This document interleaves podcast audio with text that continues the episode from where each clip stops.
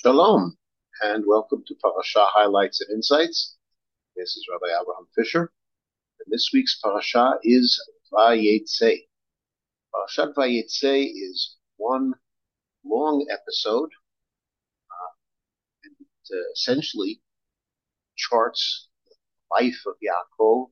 He leaves home, uh, and he lives away from home for a significant number of years Remember that he left home in order, same time, to get away from his brother who has vowed to kill him, as well as uh, to try to find a wife. So he received the instructions and blessings from both his mother and his father to go to the house of Lavan, Rivka's brother, and in this way he will be safe and may also be. First part of the parasha deals with the journey on the way to the home of Lavan. And when he sleeps at night, he sees a vision, a vision of a ladder connecting heaven and earth with angels ascending and descending, with Hashem standing over him.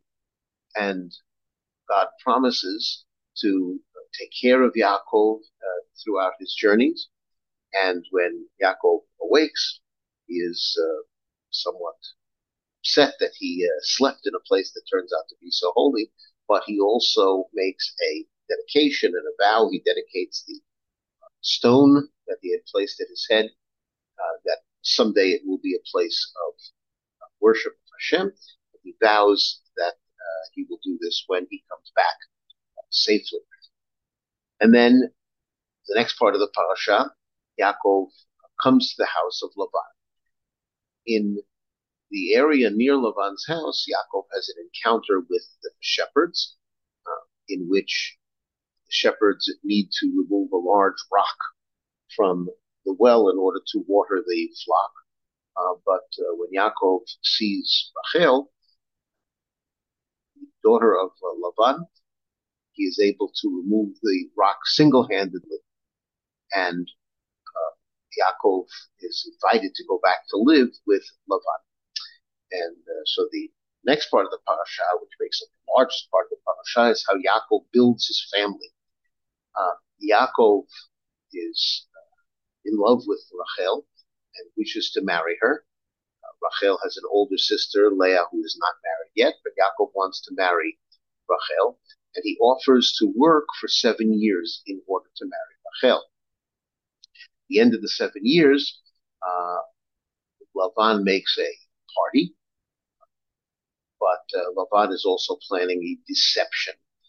And when Yaakov goes to his tent, uh, Lavan brings not Rachel but Leah to the tent. And Yaakov wakes up in the morning and realizes that he is married to Leah and not to Rachel. When he confronts Lavan with this, Lavan gives the excuse, which we'll talk about in greater detail later, that uh, Rachel cannot be married before Leah is married, and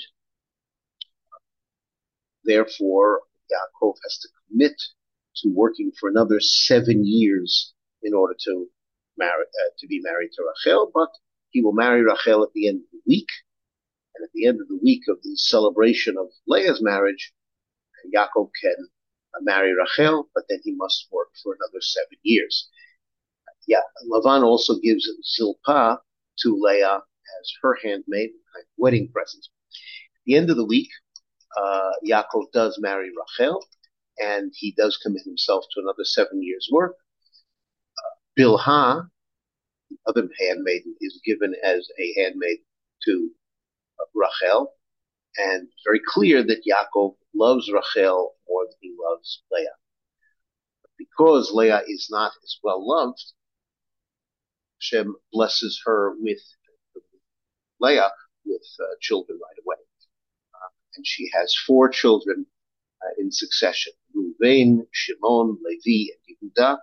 And Leah explains in each case the basis of, uh, of the names. It's very clear that what Leah wants more than anything else is the love of her husband, uh, of Yaakov. when it uh, seems that Rachel is not having any children, Rachel is uh, barren, so Rachel takes her maidservant, Bilhah, and gives her to Yaakov in order to bear him two children, with the idea that these children will be uh, like hers. Thinking back to uh, Sarah, the same reasoning was not only that the children would be as if they were Rachel's, but Rachel hopes that in the merit of the great act of kindness of giving Bilhah to Yaakov, Hashem will reward her with uh, a child of her own. So Bilhah, as I said, bears Yaakov two children. Leah, it seems, has not had any more children, so she takes her maidservant, Zilpah, and gives her to Yaakov to bear two more children, and those are the children of Gad and Asher. Uh, on one particular occasion, Ruvain, who is the oldest of the children, this little boy at this point, uh, discovers some uh, dudaim, which is a special kind of flower, and he brings them back to his mother Leah, uh, which is a nice thing for a boy to do. Um, and when Leah sees this and Rachel sees the, the uh, dudaim, Rachel wants them uh, for herself, and she offers to give up her night.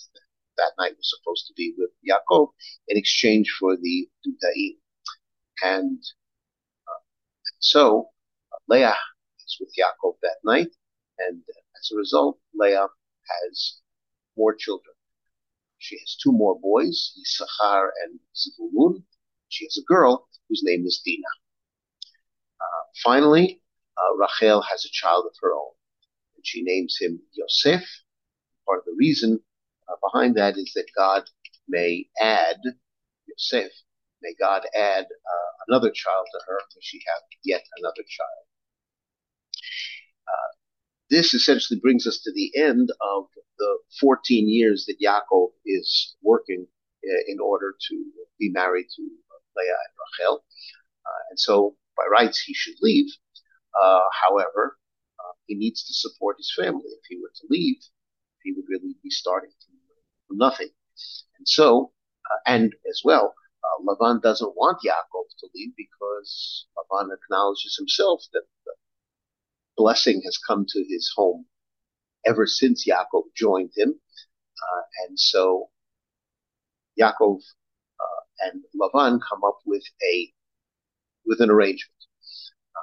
Lavan convinces Yaakov to remain, and Yaakov's salary will be all of the sheep and the goats that are born that have uh, spots, speckles, bands. Um, it seems that Lavan tries to trick Yaakov, um, and so Yaakov retaliates uh, by using uh, some special knowledge of his own. He takes wands, he takes sticks, peels off the bark uh, so that the white area is exposed and places these uh, sticks in a place where the uh, flock will uh, will see it, and they are influenced by what they see in some way. But the result is that so many of the flock that are born that year are spotted and speckled. And so Yaakov's flock increases greatly, and he becomes very, very wealthy. Uh, and this goes on, it turns out, for six years. In the next part of the parasha, Yaakov uh, leaves the house of Lavan. It's very clear that Lavan's attitude towards Yaakov has, has changed. Uh, even Lavan's sons talk about how everything that Yaakov has achieved has really been at the expense of their father. So Yaakov realizes uh, that he doesn't, there's no reason for him to stay any longer. Uh, he's worked off his debts. He's built up his uh, his own wealth it's time to go. And Hashem even says to Yaakov that it is time at long last for Yaakov to return to his birthplace. And so Yaakov calls a meeting out in the field with Rachel and Leah, explains that, uh, to them that of course he's been a faithful worker to uh, Lavan, and Hashem appeared to me, he says, and told me that I should return. And Rachel and Leah agree that you should do as Hashem has told you. And so while Lavan is off elsewhere, uh, dealing with the shearing of the sheep, Yaakov, together with his entire household, leaves. Before leaving, Rachel steals Lavan's teraphim. Teraphim seem to be some kind of totem that Lavan might use. Uh, they're endowed with some kind of power. Uh, he uses them in order to uh, tell the future or something of that nature. And it seems that he uh, worships them uh, in some way. And so Rachel steals them. Lavan finds out and pursues, and he catches up. Um, and on the night before, Lavan is to confront Yaakov. Hashem appears to Lavan in a dream and, te- and warns him to be very careful of how he talks to Yaakov because Yaakov has the divine protection. Then finally, there is a confrontation between Yaakov and Lavan. Lavan searches for the Teraphim to no success. And then Yaakov uh, admonishes Lavan for the way he treat, has been treating him, tricking him time and time again. He says 10 times. And Yaakov and Lavan make a non-aggression treaty. They set up uh, some objects that will serve as a marker uh, that neither one will pass this point uh, going towards the other in an adversarial way. So they will have a non-aggression. Then at long last, Lavan returns home to to the very end of the parasha, uh, as Yaakov con- continues his journey, he encounters angels. He's close to the border of uh, the land of Canaan, and when he encounters these uh, these angels, he calls the place Machanayim, which means two camps, one camp of angels and one camp of his own family. That is the end of the Parashat Vayetze. This is really the entire time that Yaakov is away from home, uh, but quite a bit of time has uh, passed. Um, Yaakov lived with Lavan for a total of uh, 20 years. Now, when Yaakov uh, questions why did Lavan deceive him, uh, he thought that he was marrying Rachel, and he wakes up in the morning married to uh, Leah instead. Lavan's answer is that such a thing is not done in our place to put the younger before the older. Often felt that, uh, that Lavan is saying here is uh, uh, veiled or maybe not so veiled criticism of uh, of Yaakov, saying, "Well, maybe where you come from, it's okay for the younger one, that is you, Yaakov, to be placed before the older one, uh, uh, but uh, not around here. We don't we don't allow for that around here." Um, and then he says, "Wait until the end of this week." In other words, he acknowledges that uh, Leah uh, is should be entitled to a week of celebration, and then um, and then afterwards, uh, the word he uses, vinitana. We will give um, you this one, meaning Rachel also, but of course you have to commit yourself to uh, working for another seven years. Uh, the difficulty is the word vinitana, which I've translated as and we will give. But it's not so clear that that's the way to translate it. That is the way that Rashi translates it. Rashi says explicitly that vinitana uh, is the, the, verb we will give, which is nitain, plus an extra hey, and that's not that unusual. Uh, Rashi gives other examples of verbs that are like that. And he says, we will give. Uh, there are other commentaries uh, that want to understand the word vinitana differently. Uh, the Ramban, who agrees with Rashi, cites uh, the Ibn Ezra. This is also true of the Rashbam. Uh, that the word should be understood differently, uh, not as we will give, but rather as a passive word that's called uh, in Hebrew nifal. Uh, that the nun at the beginning of the word is what makes this word passive. The result would be uh, she will be given. The at the end of the word is to make it feminine, referring to her. The word is passive. Uh, the actual word is past tense, but the vav at the beginning changes it from past to future. but the ultimate translation is uh, she uh, will be given. Uh, what the Ramban adds is not only does he agree with Rashi, but he gives a reason why Lavan is using a plural. Because after all, what is he saying?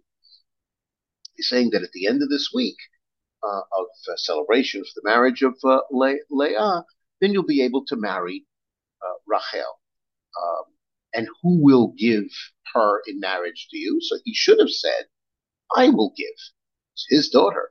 Why does he say, we will give? Says uh, the Ramban, is that Lavan's words were spoken with cunning. Divrei Lavan be'ormat, which was not unusual for Lavan. What he's saying to Yaakov is, uh, it's not in this place, meaning the whole community, the whole societal norm is such, uh, to let the younger one get married before the older one. And therefore he is saying, it's not up to me. Um, Lavan is essentially uh, hiding behind what he claims to be the societal norm. In other words, if it were up to me, I would have no difficulty giving you to uh, giving Rachel to you right away, which is clearly a lie. But he is able to uh, to say this because, well, in this place, uh, that's not that is not what is done. Um, but wait until the end of the week, and then the whole community will allow you to marry uh, Rachel. Uh, Ramban is pointing out here that Lavan is an example of a person who, in a very cowardly way, instead of taking personal responsibility, uh, is hiding behind the collective uh, saying that it's not really up to me, uh, it's up to the it's up to the group, in this case, the community. And that is why, according to Ramban, why uh, Lavan uses a plural language. I thank you very much for joining me for this uh, exploration of Parashat Vayetze. This has been Rabbi Abraham Fischer for Parasha Highlights and Insights, saying Shalom.